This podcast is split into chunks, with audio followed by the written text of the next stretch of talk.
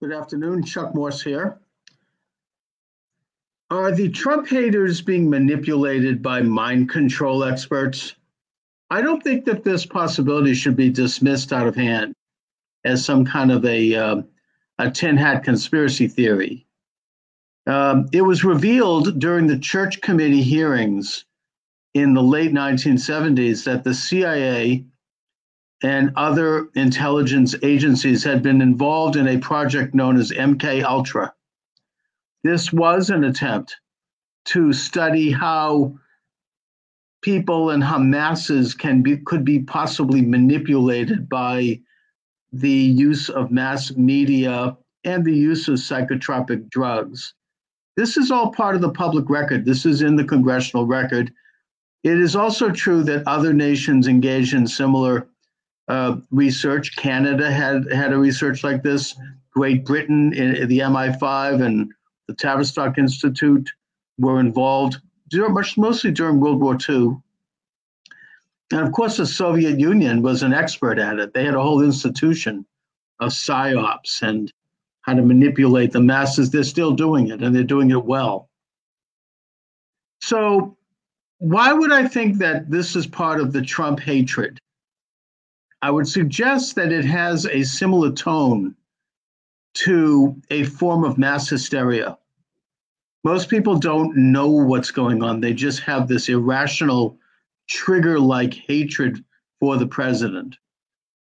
But let's just briefly take a look at some of the open and known haters of Trump. The the what, what President Trump has, I think, accurately described as the deep state. And, and there are many of them, but I'm just going to list the, the big ones. Those would be John Brennan, former director of the CIA, who went on television before President Trump actually left Russian or left Helsinki after meeting with Putin and before coming back to the United States. And he basically accused the president of being a traitor for meeting a foreign head of state. I mean, certainly, uh, you know, presidents going back to FDR have met with the head of Russia. FDR met with Stalin many times, after all. Um, but the entire accusation was based upon the assumption that this Russia collusion conspiracy theory is true, okay, which is a separate subject. But but the fact is that it set off a firestorm in the media amongst the Trump haters and in a coordinated and almost concertized way, they began to attack President Trump as having done another one of these horrible things. Um, and the result was very similar to results that I've seen in the past when there have been similar events, I would suggest staged like this, where there's a mass stimulation. It's like a kind of a almost a a, um, you know a physical reaction in that something horrible has happened. The president has done something terrible. Nobody's quite sure what it is. He denies the Russia conspiracy theory, fine. But the point is that it sets off this emotional chain of events that has the markings of a manipulation other big players uh, in the so called deep state, and openly so, would include former Na- Director of National Intelligence James Clapper, former Director of the FBI James Comey, former uh, Director of the FBI Robert Mueller, who uh, was Comey was his mentor apparently, and an ancillary list of other stooges you know, sort of says, you know, ancillary people like this FBI, this FBI assistant Strzok, and then all these other characters that are people who might have access to the MK Ultra information that actually was not fully disclosed during the church committee hearings back in the late 1970s. Um, Rod Rosenstein comes to mind as possibly another participants in this. Um, we could go through a list of other events, but they, they seem to come at convenient times. I mean, the revelation that um, President Trump was separating families. We then find context to that, which is that this had been going on since the days of Bill Clinton, and that it was actually back then it was seen as humane because children couldn't be locked up with their parents, and that uh, that Obama apparently asked the media to be kind of quiet about it, which they cooperated with. All of a sudden,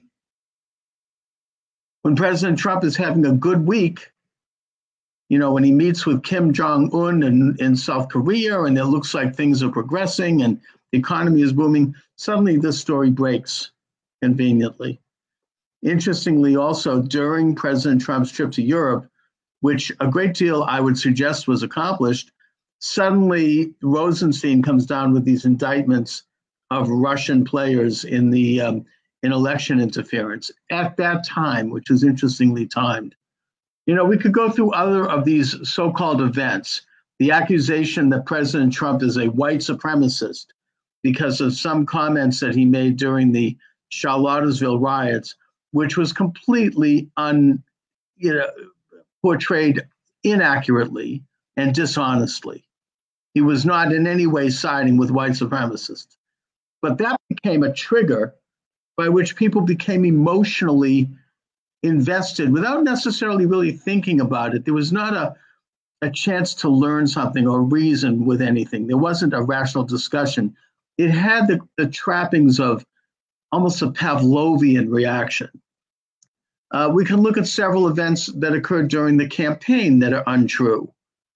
You know, the uh, the so-called Hollywood um, access tape, which was inaccurately portrayed. President Trump, in a private conversation, mentioned to uh, Billy Bush that he was so famous and so successful that he could do almost anything he wanted with women. And he described it in a very vulgar way suddenly this was portrayed that he was doing this, and it led to riots. Right, the um, the famous uh, Pussy Hat March right after the election. Was there any context? It all was like this extreme emotional reaction that was fanned by media. Um, so you have that element that that might indicate, and again, I don't know, but it looks to me like it might indicate a more advanced and more sophisticated use of mind control, mind manipulation, these planned and orchestrated events, which are portrayed in a way that triggers irrational rage in people.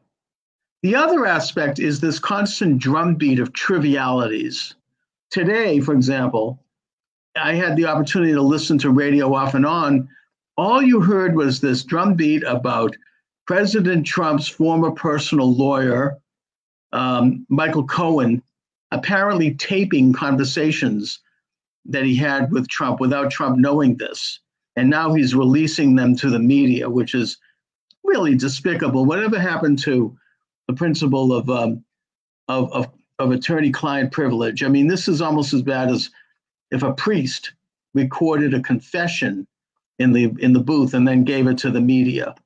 It's disgusting and it's wrong, and everyone feels that.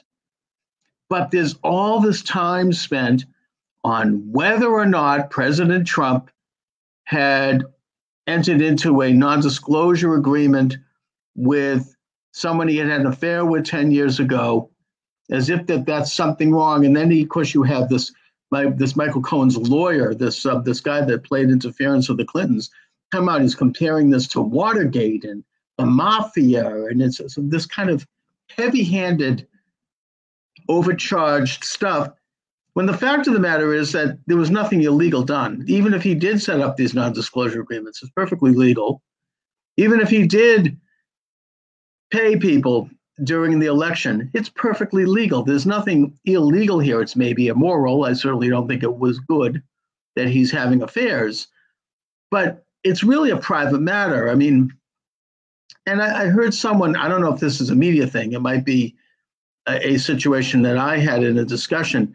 Compare this with Bill Clinton lying about sex. No, that's not why Bill Clinton was impeached. He was impeached because he lied under oath to a federal judge Didn't matter what the subject was. The fact is that there was a lawsuit brought against him. He was sworn under oath and he lied about it. That's called perjury. You know, these are that's not what's going on here. This is stuff that Trump did 10 years ago. It's stuff that really belongs in the gossip columns and in normal situations it would be. But now it's on the big big media outlets, the big networks, MSNBC. That's all they talk about. I listen to it in snippets all day today.